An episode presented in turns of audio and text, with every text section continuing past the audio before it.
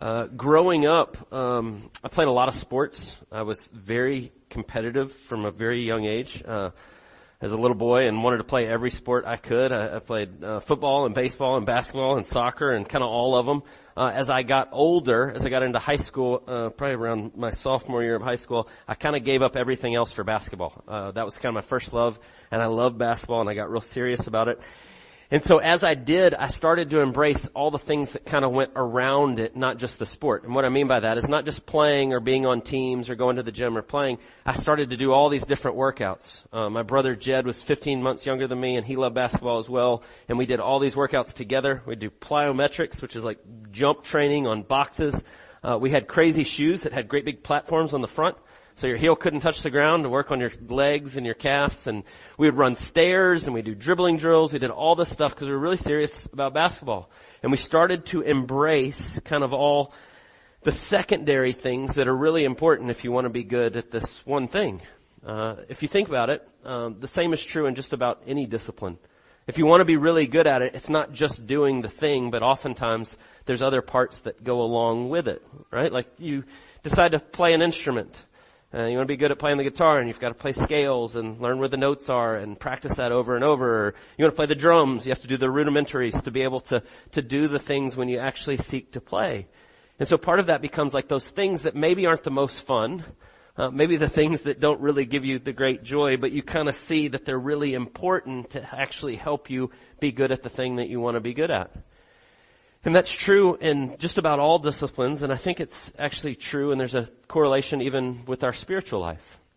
Uh, to do the things and follow Jesus in every area of our life. We say that all the time here, that we want to make disciples that make disciples. Being a disciple of Jesus is growing in obedience to Jesus in every area of your life. And so that means doing it in all things, seeking to trust God in every area. Not just what we often think of, like reading your Bible or coming to worship, but in every little thing. And sometimes some of those things are kind of like the workouts and the secondary things that you're seeking to be good at a sport or music or whatever. It's not the most fun. And sometimes it's hard. And sometimes it's difficult to do those things, but if we're going to be obedient to Jesus, we're going to seek to do those in all ways and all things. And so today, Jesus is going to talk to us very directly about going to a sinning brother or sister. Someone in your life that's walking away from the Lord and doing things and how you confront them and what that looks like.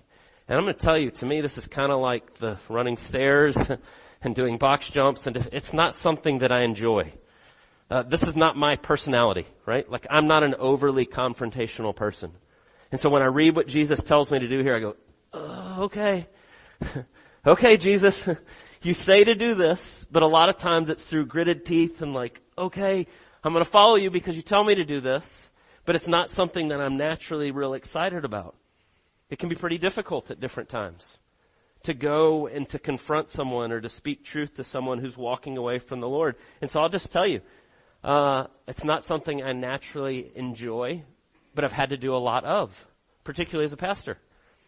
And in doing it, what I have found is that God is always faithful.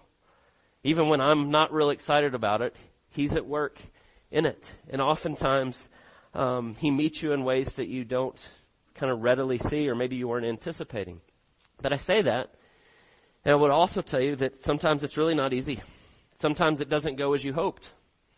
Sometimes you do what you think God is telling you exactly to do here and you follow the steps of what He says, and the person walks away and goes, I don't want to hear that. And that's really hard when that happens. But I want us to look at this passage together today, and I want us to be reminded of what God does call us to and the promises that He gives us here and the way He says this works. And so, as we look at this, being obedient to Jesus in every area of our life, coming under His Lordship in all things, speaking the truth to people even when it's not easy. And so, I want us to think about this passage this way. The first thing I'm going to ask is, why is it so hard? I don't know if you. Some people maybe personalities are a little different and this isn't as big of a deal to you as maybe a struggle it is for me. But my guess is for a lot of you it is. And so why is it so hard? Secondly, the steps that Jesus tells us to take and why. And then lastly, there's a great promise that he gives us that I think is great encouragement to us as we step out in obedience, right? And so I want us to end there with this promise that he gives us. And the encouragement that is, right? So why is it so hard? The steps he tells us to take and why, and then lastly, the encouragement that goes with what he tells us to do. So, look at verse 15 with me. He says, if your brother sins against you, go and tell him his fault between you and him alone. And I'm going to stop right there for just a second. And I want us to think about how vitally relevant this text is. And I want to ask this question. You don't have to answer. Uh, I'm going to ask this question for you to think about it because I actually already know the answer to it. How many of you have been hurt by someone else's sin in your life?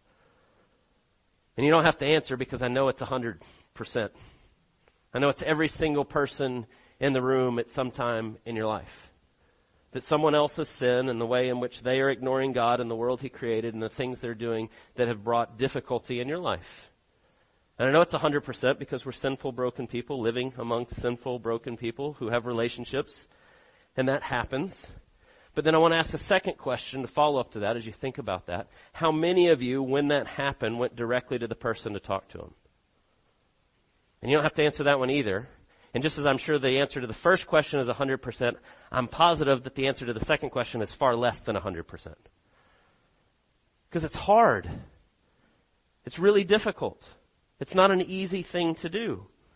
Oftentimes it's awkward. Oftentimes if you've been hurt, if someone's really done something that's very personal and their sin has really affected you deeply in a personal way, it's really difficult. Oftentimes you don't want to relive it. You I just, I just want to forget about that. I don't have anything to do with that. You can quickly seek to move on. Because it's difficult, we're really good at making excuses on why we don't do it. While we ignore what Jesus clearly tells us to do here.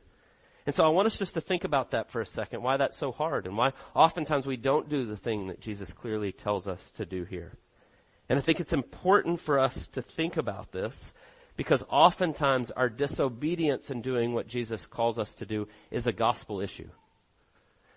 I say here a lot, if you've been around Church of the Apostles, that we want to be fluent in the gospel, or we talk about gospel fluency. That is taking the good news, gospel means good news, the good news of who God is and what He's done for us in Jesus, and we want it to be applied to every part of our life.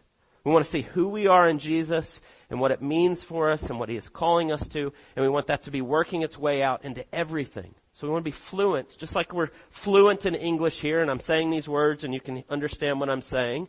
We want to be fluent in the gospel and how we apply it to our lives. And so oftentimes when we're not addressing something, when we're not doing what God tells us to do, it's because we're not believing something's true about who God is. Right? If He clearly tells us to do something and we go, I don't think I'm going to do that, then there's some unbelief in our heart that's leading us to ignore Him. Right? That's leading us away from it. We're not seeing the fullness of who He is. And so oftentimes when we come up against someone who's, who's wronged us, so there's some sin and we go, man, I should address this. And I see this real clearly and we don't, oftentimes it's because, well, I don't know how that'll go. They might get mad at me. I'm not sure what that conversation will be like. I'm afraid it might cause more problems. So it'd just be easier to kind of ignore this and just not do it. And so I would just say to you, when we start to operate that way, when here's what the clear command of God's Word is, that you go to the person and you talk to them and we go, well, I'm not going to do that. What we're doing is we're saying that we care more what people think of us than what God says. We're not seeing God as glorious. Right? If we see the glory of God and who He is, and His majesty and that He is all knowing and He is all powerful, that He is perfect love, that He knows everything about you, that He knows what's best for you, and then He says, do this, and you go, no, I don't think so. What we're doing is we're caring more what people think than what God says. And I'm going to tell you, we all do this. Every single one of us in this room has done this. I'd say one of the most pointed ways that I see this happening in the life of believers is when the opportunity arises to share your faith. And you go, uh, I don't know how that's going to go. They might think I'm crazy. Right? They may think I'm, you know, if I tell my neighbor this, then what are they going to think of me? And say, oh, I'll do it some other time. And what we're doing is we care more, we're getting our identity more from what people think of us than what God says. We're not seeing God as glorious. And we all do this at different times. And we allow that to stand over us. We let that fear kind of cloud our judgment instead of stepping in in obedience. Instead of holding fast to what God says, we're getting our identity from what people think. And I want you to understand, particularly in what Jesus is saying here, how important this is. When we see God as glorious, we don't have to be afraid. We don't have to fear people. We care more what God says than what people think or what they might say. And when that is true, when we see that, when we see God as glorious, it frees us to truly love people. Because I'm no longer not saying or saying what that might offend them, right? Because I want them to like me or what they think about me, which is ultimately selfish. But I'm now being freed to say, because I love you, I'm going to speak the truth to you. I'm going to say those things because I see God as glorious. Do you see how that works? And so often we miss that. And so we miss it because we're not seeing that God is glorious. But I'll give you another one. Why it's so hard and why we miss it. Sometimes when you see a brother or sister or somebody walking into something that you know is sin, or they're embracing it in their life, and you see it clearly and you have a relationship with them to speak into that, and you don't. And you don't because you don't like that confrontation and all those things we're talking about, but maybe you don't say it and you say something like, yeah, but who am I to tell them? I don't have it all together. My life's not perfect. I've not ascended to perfect sanctification in every area of my life. Who am I to say to them? And so we kind of make it to where it's like it's a spiritual thing and it's a humility thing. How dare I say anything because I too am a mess. And it's kind of a false humility.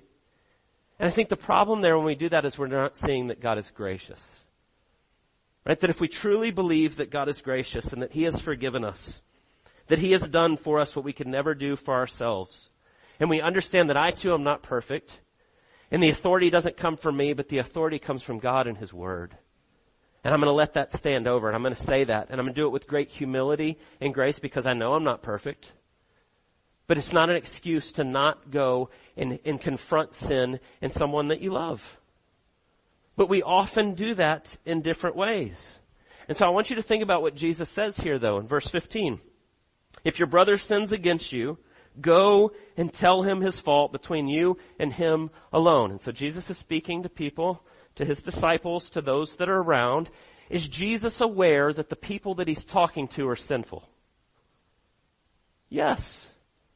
Right? He's giving a command to sinful people to go to other sinful people to speak the truth to them. Right? And so when we go, well, I can't do it because I don't have all my stuff to get, that's not what Jesus says. He tells you to go and to speak the truth. And to go to that person. And so it's so easy for us though to make excuses for our disobedience. And I would tell you those excuses are often tied to we're not seeing fully who God is. And so I just want to remind you, before we look at what Jesus tells us to do, and the steps he tells us to take, that oftentimes this is hard because we're not fully believing who God is. And I want to remind you of this, that God loves you perfectly and fully in Jesus, even though you're a work in progress. And He chooses to work through the means of people speaking truth to one another, even though we don't have it all together. And that the authority lies with God and His Word, not with you. And truly loving is continuing to hold fast to what God says and speak the truth even when it's difficult. So, that said, on kind of why it's hard, look at the steps he tells us to take and why he tells us to take them, right? And so 15, he says, go, if your brother sins against you, go and tell him his fault between you and him alone, and if he listens to you, you have gained your brother. And so the first thing he says is if there's sin in the life of someone that you're walking with or they sin against you in your life and they've wronged you and it's really sin, he says you go to them. You go to them and you have a conversation with them. And so I can't tell you, uh, I can't even estimate how many times I've had this very conversation. Not just as a pastor, even before that, but a lot now as a pastor in a church. How many times people come and say, this happened with so and so and they really wronged me or they really did this. And the first thing that I always ask is I go, have you talked to them? And this is not scientific in any way, but I would say the overwhelming majority of the time it's no. I'd say at least 75% of the time it's like, well, no, I haven't really talked to him yet. And so if they're a believer and they tell me that, and they say they haven't talked to him. I say, well, what does Jesus say? And most of the times they go, well, Jesus says to go talk to him. Okay. Let's start there. That's what he tells us to do. To go and have that conversation and talk to this person. Do that. But before you go, pray. Pray and ask God that He would intervene, that He would bring reconciliation, right? That's not what Jesus is after here. That's what He says. This comes right on the heels of the parable of the lost sheep and going after the one that's wandering away and, and, and bringing them back. And then he says here in verse 15, and if he listens to you, you have gained your brother. The whole goal here is reconciliation. The whole goal here is repentance. That if they're walking in sin, that they would turn from that sin. And so pray and ask God before you go. Would you bring reconciliation? Would you give me a heart of understanding? Would I be seeking unity as I go that's only found in you? And ask God to lead you in that before you go. Two things though I want you to think about though in that situation. Uh, this will, this will not be for some of you, but it'll definitely be for some of you depending on your personality. Some people are more agreeable than others. That is, they don't like confrontation. Some people really like confrontation. And you probably know where you fall on that. I am more of the agreeable type. I don't really like confrontation. I don't want to, I don't crave that. I'm not looking for a fight. Some people, and I don't mean this as a sinful way, it's just your personality. That's the way you are. You're kind of like, hey, I'll say anything to anybody. And if that's you, I would just warn you of this. When Jesus tells you to go to the one who sinned, or a sinning brother, be careful that you have the relationship there to say these things. Does that make sense? We need to have a balance of relationship and challenge. Right? There has to be some relational equity there to really speak the truth to somebody. Does that make sense? If you walk around going, that person's sinning and that person's sinning and that person's sinning, and I'm going to make a list and I'm going to go let them all have it. And here's how you're wrong and here's how you're wrong and here's how you're wrong. There's probably not going to be a lot of fruit from that. Right? They're going to go, who is this? And why are they talking to me this way? And so I just warn you in that, right? That, that God calls us to love those around us, but it's often in relationship and speaking the truth to your, to the people you know and who are invested in your life. And so probably asking that question is a good place to start. But then as you go, be reminded what it says in Galatians chapter 6. If anyone is caught in any transgression, you who are spiritual should restore him in a spirit of gentleness. Right? If the goal is repentance, the goal is reconciliation. Yes, you go and you speak the truth, but you do it with great humility and great gentleness. Because that's the goal. The goal is not to be like, aha, I got you and here's how you're wrong. The goal is that we want to see repentance and turning to Jesus. Right? Romans 2 says, don't you know that God's kindness is meant to lead you to repentance? And so being kind and gracious and going and praying before you go, but go talk to the person. That's the first thing that Jesus says to do. You're aiming for restoration, you're aiming for repentance. And so here's the question before we move to what he says the second step is. Is there somebody in your life that you need to talk to right now? Have you been putting that off? That there's someone in your life that you have a real problem, maybe uh, a heart of unforgiveness right now. And you're struggling with it. And you know, as I started to say this and going to the person that immediately comes to mind, is God convicting you of someone that you should talk to, that you want to be obedient to what Jesus says? And if there is, I just say pray about it and then go talk to that person. Take Jesus at His word and do what He's calling you to do. So that's the first step. Second step, verse 16.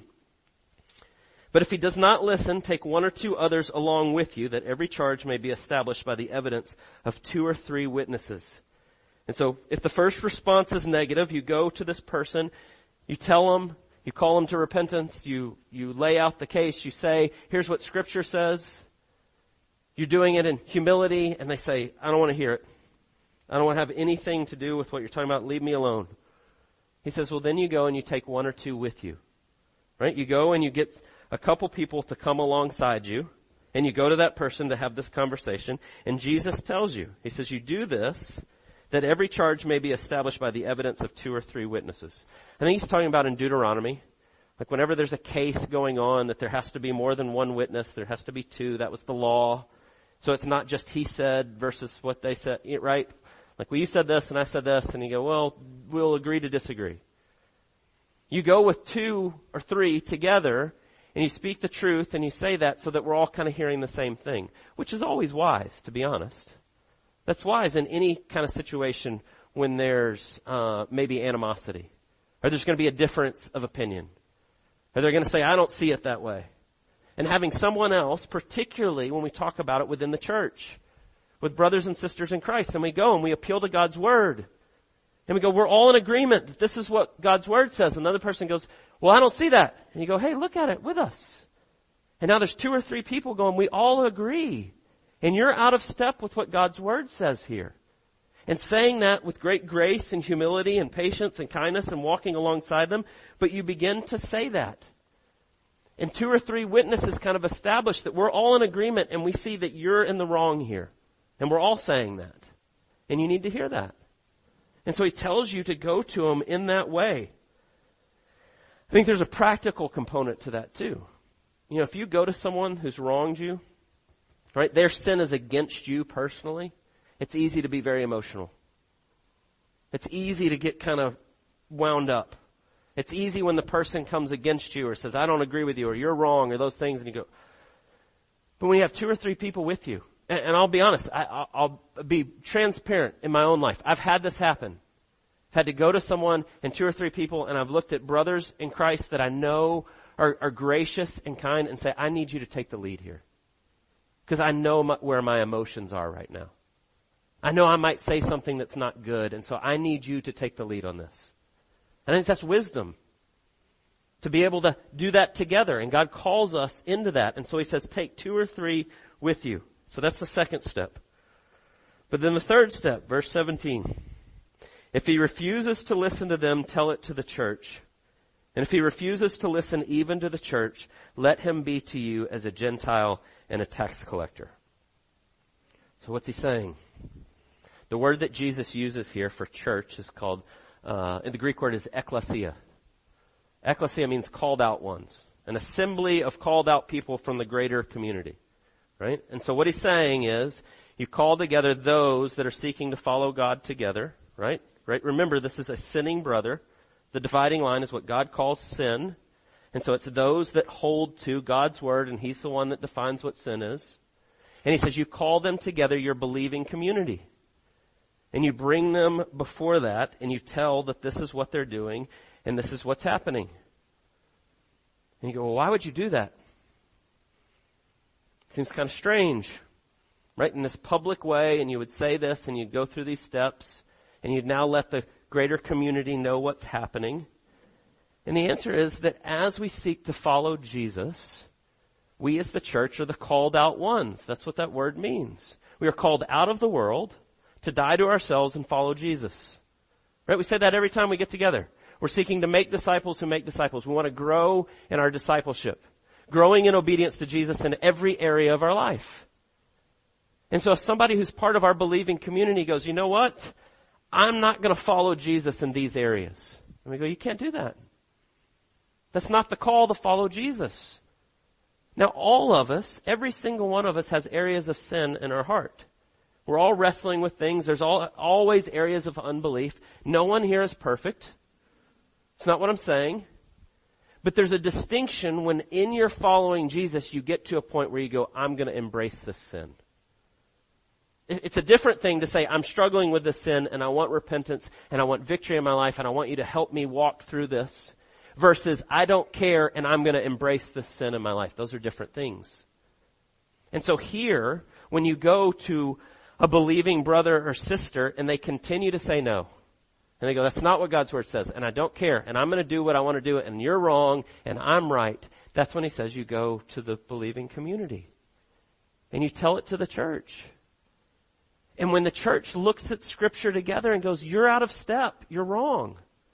And they go, well, I don't care. What you're saying, what that person is saying, is I no longer want to be counted as part of this believing community. We're not kicking someone out. They're making their choice by I'm going to hold to my sin over what God's word says, and that then puts them in that place. Does that make sense? And so I want to make sure that we see that and we're clear on what he's talking about. Because he says you take it to the church, to the assembly, and if they continue to go this way, he says you treat them as a tax collector and a sinner. You see that at the end of verse 17, or I'm sorry, let them be to you as a Gentile and a tax collector. And here's, here's the distinction. Make sure you're clear on what we see. Jesus goes to Gentiles and tax collectors all the time, right? And he's loving and he's kind and he's gracious, right? And so now the opposite is true. When you're part of the believing community and you say, I'm not going to do these things and I don't care anymore, you're putting yourself back outside the believing community. And that's what he's saying. And that's the context here. Now that doesn't mean that you be ugly, that you're not kind to them, that you don't continue to speak the truth or look for opportunities. It doesn't mean that you don't pray for them. It doesn't mean when you come across a person and you see them that you're, you're unkind or you don't talk to them or you don't say a word to them. But there is a distinction between what it means to be part of God's believing community that's seeking to obey Him in every area and not. Paul makes this distinction. You see this a lot in the New Testament. Over and over we see this. In 1 Corinthians chapter 5, listen to the way he says it. And it helps make that distinction between the believing community and the unbelieving. He says, I wrote to you in my letter not to associate with sexually immoral people. Not at all meaning the sexually immoral of this world, or the greedy and the swindlers or the idolaters, since then you would need to go out of the world. Do you hear what he says? I'm not saying, I'm not talking about people that don't claim to be Christians. Right? He says if, if you were going to not associate with people who do these things that don't claim to be Christians, there would be nowhere for you to go. Right? That's what he says. But then listen to the next thing he says. But now I'm writing you to not, not to associate with anyone who bears the name of brother if he is guilty of sexual immorality or greed or an idolater, idolater reviler, drunkard, drunkard, drunkard, or swindler. Not even to eat with such a one. Now here's the distinction. Be careful what Paul's saying. He's, t- he's not talking about someone that's in our church that is now a believer that's a recovering alcoholic. And they get drunk. And they come to you and they say, I blew it. And I got drunk last night. And I want to confess that and I want to continue to move forward. And you say, great, let's pray and we're going to confess that sin to God and we're going to continue to hold each other accountable and move forward. The difference is the person that says, I got drunk last night and it was great and I'm going to keep doing it. And I don't care what the Bible says about that. And when they make that unrepentant sin, and I'm going to embrace my sin and continue in that, he says, you're no longer part of this believing community. You then treat them as such. And so the New Testament says this over and over again. Second Thessalonians chapter 3, Paul writes, If anyone does not obey what we say in this letter, take note of that person and have nothing to do with them, that they may be ashamed. Do not regard him as an enemy, but warn him as a brother. Hear what he's saying? If they're going to not hold fast to God's word and they don't care, they're not part of this body anymore. And he says, don't treat him as an enemy, but warn him as a brother. Right? That, that goes back to that restoring with gentleness and respect and continuing to walk after people and continuing to point them to who Jesus is. But there is a distinction now. I mean, think about it just in the context of our own church. We say here, when you become a member, you say, I'm going to be a member of this church, we have a church covenant. A covenant is a promise. A promise that we make to one another. And in our church covenant, we say we're going to exercise an affectionate care and watchfulness over each other and faithfully admonish and entreat one another as the occasion may require. We're going to correct each other. If we are walking in sin, we're going to come alongside and go, hey, this is not the call to follow Jesus. We are seeking to be disciples that make disciples and we want to be obedient to Jesus. And when we step out of that, we're going to lovingly tell each other because this is important. This is what Jesus calls us to. Or we say a little later, we're going to live carefully in the world, denying ungodliness and worldly lusts and remembering as we have been voluntarily buried by baptism and raised again from the symbolic grave, so there is on us a special obligation now to lead a new and holy life. Right? When you come to faith in Jesus, you are a new creation. This is no longer who you are. And God calls us into a family of faith and He tells us to speak the truth to one another, to encourage one another, to walk together, to rebuke each other, to say those hard things when we're out of step. And we let the Spirit convict us and we continue to move forward. But if someone says, I'm not going to do that, and I don't care, and I'm going to continue to hold fast to my sin. You say, well, you're not part of the membership. You're not part of what we're doing here. Now, that said, if you're here today And you go, well, I don't know where I fall on that. I got a lot of questions, and maybe there's some things I'm doing in my life that don't line up with what Jesus says, but I'm not sure where I fall in that. I would just say to you, I'm so glad you're here. You're always welcome to come in this place and hear the truth of who God is. You're welcome to say, I think that's crazy. I don't agree with you. I say, well great, let's talk about that. But there's a difference when you say, I am now a Christian, and I do believe this, and I want to seek to follow Jesus, that I'm going to now seek to do that in every area of my life. There's a dividing line there. That doesn't mean that you can't be here. We want you to be here. Your questions are welcome. But when you say that I'm going to follow Jesus, this is what it now looks like. I tell you, this is not easy. It's not an easy thing to do. It's really difficult. And I know if you stop and think about it you go, oh, if you're like me, you, you, somebody comes to mind and now all of a sudden you're like, oh, do I have to talk to them? It's not, it's not fun. We'd all just rather everything be great and everybody gets along. We're all following Jesus perfectly and there's no issues, but that's not the reality of the world we live in. And so I want you to see the last part here of what Jesus says because I think there's a great encouragement in what he says here. Verse 18, truly I say to you, whatever you bind on earth shall be bound in heaven, and whatever you loose on earth shall be loosed in heaven.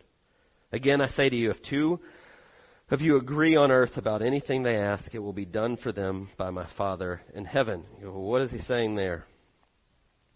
We talked about this a couple weeks ago in Matthew chapter 16. Peter makes this confession, you're the Christ. And he says, blessed are you, Peter. God's revealed this to you.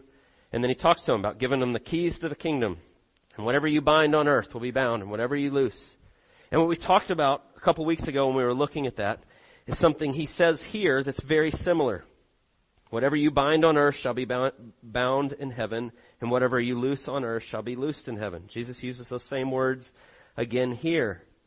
But I want you to understand what he's saying. By proclaiming the word, who God is and what He calls us to and what that means, right? When we speak the truth to each other, when we open God's Word and we says, this is what it says, God is speaking, right? Quite literally. God's Word is being spoken. The eternal Word that's always existed is, is active and it's living and it's speaking the truth. And in the context here, when two or three go to a unbeliever or an unrepentant brother that's walking in sin and you go, this is what God's Word says. The binding and loosing that he's talking about is not us deciding, okay, well they're out because they are rejecting this.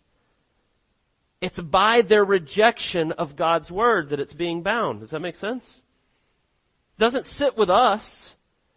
We're being obedient to say this is what God's word says, but the rejection of God's word is what puts them in the place of kind of being bound under that. Does that make sense? And so it's important that we see that and we understand that to be what he's talking about. The rejection of God's word is what alienates and excludes. Right? If you say, I want to follow Jesus in every area of my life, and you go, great, this is what Jesus says. Well, I don't want to do that. We're not kicking you out. You're the one saying, well, I don't want to follow him in every area. And I think that's what Jesus is talking about here. And so then he says, if two of you agree on anything they ask, it'll be done for them by my Father in heaven. You go, what does that mean? So we get together and we do this and we agree and then we'll say, and now everything will work out perfectly. I think it's when we come to an unbelieving or, or unrepentant brother. We go, this is what God's Word says. And here's what it clearly says. And do you see this? And we're saying that. God is going to honor His Word. He's going to continue to do what He's going to do. And we trust Him in that. That doesn't mean that if we both agree that this is the way it's going to work, right? Like th- this is where you get into basic uh, biblical hermeneutics, how to study your Bible. Right? Verse 19 and 20, probably the two two of the most butchered passages in all the Bible. Right? If we get together and we earnestly pray and we decide that we're going to win the lottery today, and you agree and I agree and we agree in God's name, then billionaires we will be tomorrow. That's not what he's saying. He's talking about when you agree with what God's word clearly says and you follow these steps and you do the things that he's talking about. And it's so easy for us to twist that because of the sinfulness of our hearts and our minds, but we want to make it something that it's not. But the same is true in verse 20.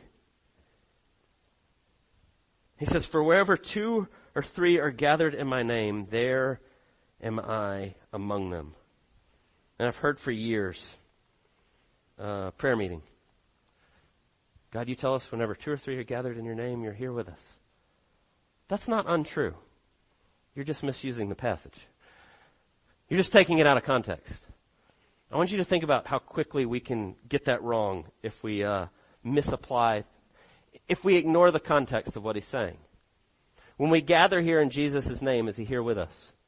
Yes. But what happens when I go that way and you go that way? And I get my car and I drive home alone. Is he gone now? He's no longer there? No, Jesus says, I will never leave you and I will never forsake you. I am with you always till the end of the age. It's so wonderful that I leave and go this way and you leave and they go that way and he's still with us. It's not when two or three gather, then oh, then Jesus goes, oh, there's three of them, now I gotta show up. That's not what he's saying. Right? What is the context? He says, go get two, one or two to go with you, so two or three, and you go and you speak the truth. Right? And when you're, you're gathered in His name and you're speaking His words and you're speaking the truth of who He is, He is there with you in that. When God's Word is proclaimed, we are hearing the words of Jesus and He's here with us because He's the eternal Word of God. But it also, and I think this is what's so wonderful when I think about the beauty of the promise that He gives us here. When you go and you do the really difficult work of speaking the truth to someone that's walking away from the Lord, and you go, this is what God's Word says. Jesus is saying you go that and do that and you speak my truth, you speak the word, you continue to hold fast to what God's word, and he says, I am with you. I tell you, it is so hard to do this. And if Jesus didn't say that I'm with you in that, I don't know that I could do it. But the fact that he says, I am there with you. And I am at work in this, and I know it's hard I'm so overwhelmed when I read the scripture and I hear Jesus say that. He knows how hard it is. He knows what he's calling you to do, but he's saying, I am there with you. I'm in this. And so trust me and continue to trust me and continue to speak the truth in all things. Do you see how precious that promise is? Do you see how worth it he is? When we think about everything that Jesus has done for us, and then He calls us to continue to walk with Him and call others to walk with Him. Is He asking too much? The one who laid down His life for us, that bore our sins on His body, that did what we could never do for ourselves. And He says, I want you to continue to trust me and help others to walk with me and continue to do this. And I am with you as you do it. Go, oh, thank you, God. And so I'll just end here. I hope that promise lands on you as you think about that. But I would just tell you this. There's been a lot of times in my life where I've had to go confront people. And oftentimes I wait like a week. And I agonize over it and I pray about it. And, uh, and then I go and I say, hey, I think there's this area of your life. And like 90% of the time they go, oh, I didn't see that. Thank you for telling me. I can't tell you how many times that's happened where I was so worried. Oh, they're not going to take this well and this is not going to be good. And God comes and He brings conviction to their heart and He opens their eyes to see it and He continues to change them. And you go, what was I worried about? It's the unbelief of my own heart. And God's working in those ways. Now I'm going to say it doesn't always go that way, but so often it does. And I would just encourage you in this. So often when we're fearful of the things that God tells us to do, there's this great blessing that would come if we were just obedient. And so wherever that is today, would you ask God to show you what that looks like in your life? And the steps that you need to take in obedience that He'd be honored in all things. So would you pray with me? God, we thank you that you love us. We thank you that you call us into a family of faith. That you tell us to have watch over one another, to speak the truth to each other. I pray that you would help us to see with clear eyes the reality of who you are and the ways that you're moving and the ways that you're working, that you would help us to see the ways that you want to use us in others' lives around us. I pray in the areas where we have unbelief that you would remind us of your greatness, of your love for us, your great grace for us. I pray that we would see these things clearly today and that we would seek to be obedient to you in every area of our life. And we pray all these things in Jesus' precious name. Amen.